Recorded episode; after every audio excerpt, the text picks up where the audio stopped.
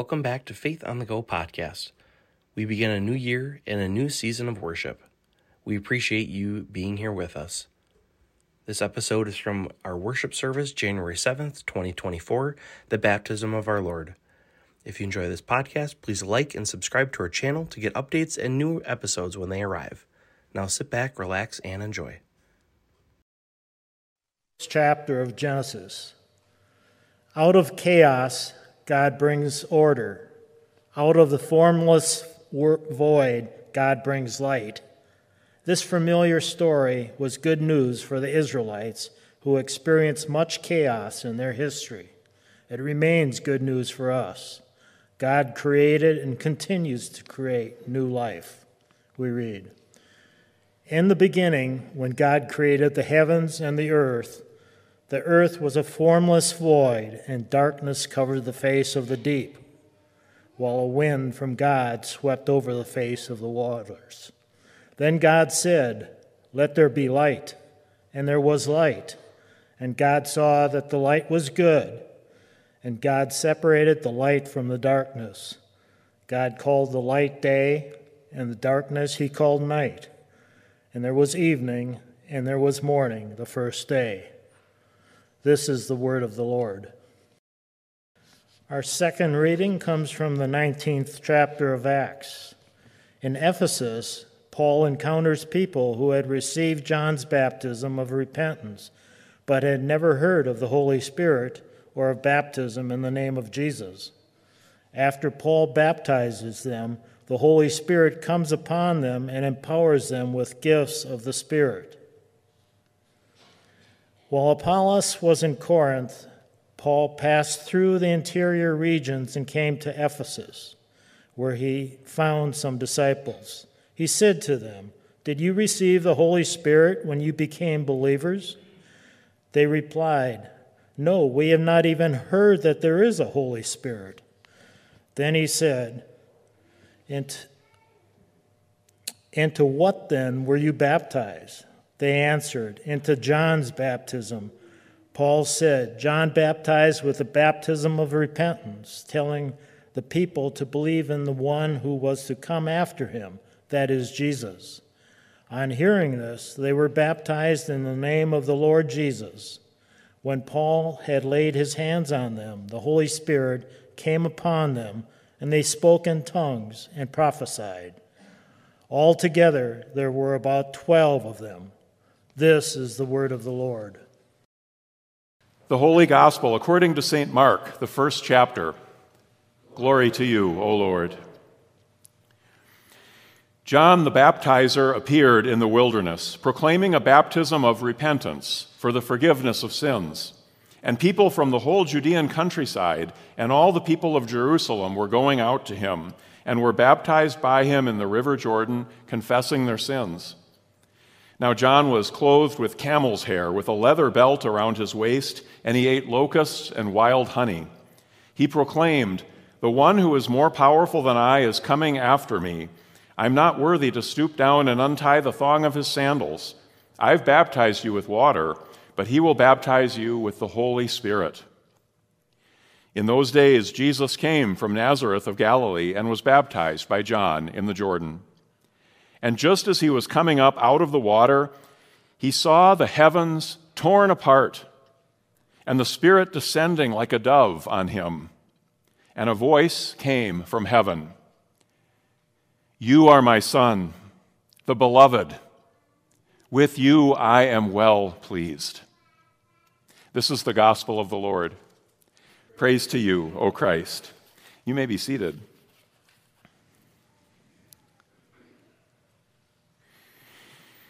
And I invite you to join me now in a word of prayer. Good and gracious God, we thank you for this new day. We thank you for this time of celebration in your church, of your coming to share our humanity in Jesus. And especially today, we remember the gift of baptism that he shares with us. Open us to the power of your Spirit in this time in this place. Speak new words of life and encouragement and strength to your people. Raise us up from sin and death that we may live as followers of Jesus sisters and brothers, siblings of Christ, gathered together to serve a new creation. And now may the words of my mouth and the meditations of our hearts be acceptable in your sight, our rock and our redeemer. Let the church say, Amen. We heard in the psalm today these words O Lord, give strength to your people. Give them, O Lord, the blessings of peace. Over the last few years, I've learned a phrase that would have seemed strange not that long ago. For the first time in many decades, life expectancy has begun dropping in the United States. And one of the associated reasons is something called deaths of despair. Deaths of despair. These are deaths associated with drug overdose, alcohol related liver failure, and suicide. With stark clarity, these simple words describe a profound problem in our common life that includes things like broken relationships, frustrated hopes, dysfunctional communities, and a toxic culture. And this experience is not limited to someplace else, some other community.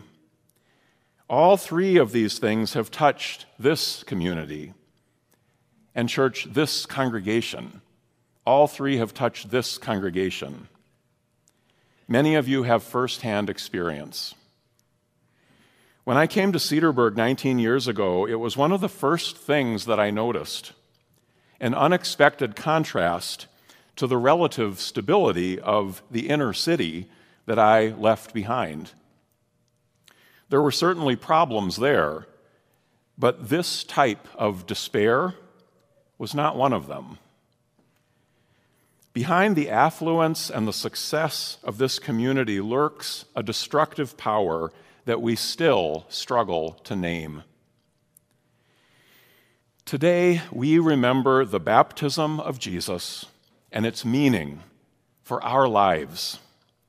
On the day after his Epiphany and his church's extended celebration of his Nativity, we remember that God's coming among us to share our humanity in Jesus includes this simple practice of baptism and its message of profound hope. Baptism may be taken for granted among many other defining features of your life. Not much more than a ritual identifying you with a particular group among many groups in our society. It may not be the most important thing when you consider everything comprising your life. Things like family and happiness or success probably rate much higher for many of us. And yet, this is one of those small, ordinary things that carry an outsized influence when subject to closer scrutiny, with a capacity that is shaped to your most pressing problems, and that is able to address the deepest despair.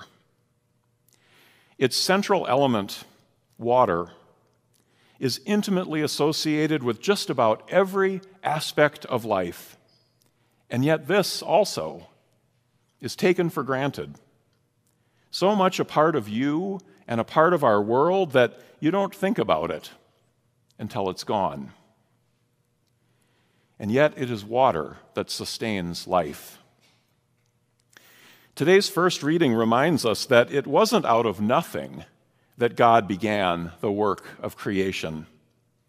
In the beginning, there was water. Look it up. There was water. As with baptism, water and God's word were joined in creation, bringing new life out of the formless void, shining light in the darkness, opening new and unimagined possibilities. Church, despair is like a formless void. despair is like a formless void, a situation not conducive to creativity or to flourishing. God spoke into this void authoritative and provocative words, addressing chaos itself and opening new pathways for life. When Jesus came up from the water at his baptism, the heavens were torn apart. God's Spirit, who swept over the waters in the beginning, now descended upon him. And God's voice spoke again You are my Son, the beloved. With you I am well pleased. Creation's counterpoint from the beginning has always been the formless void.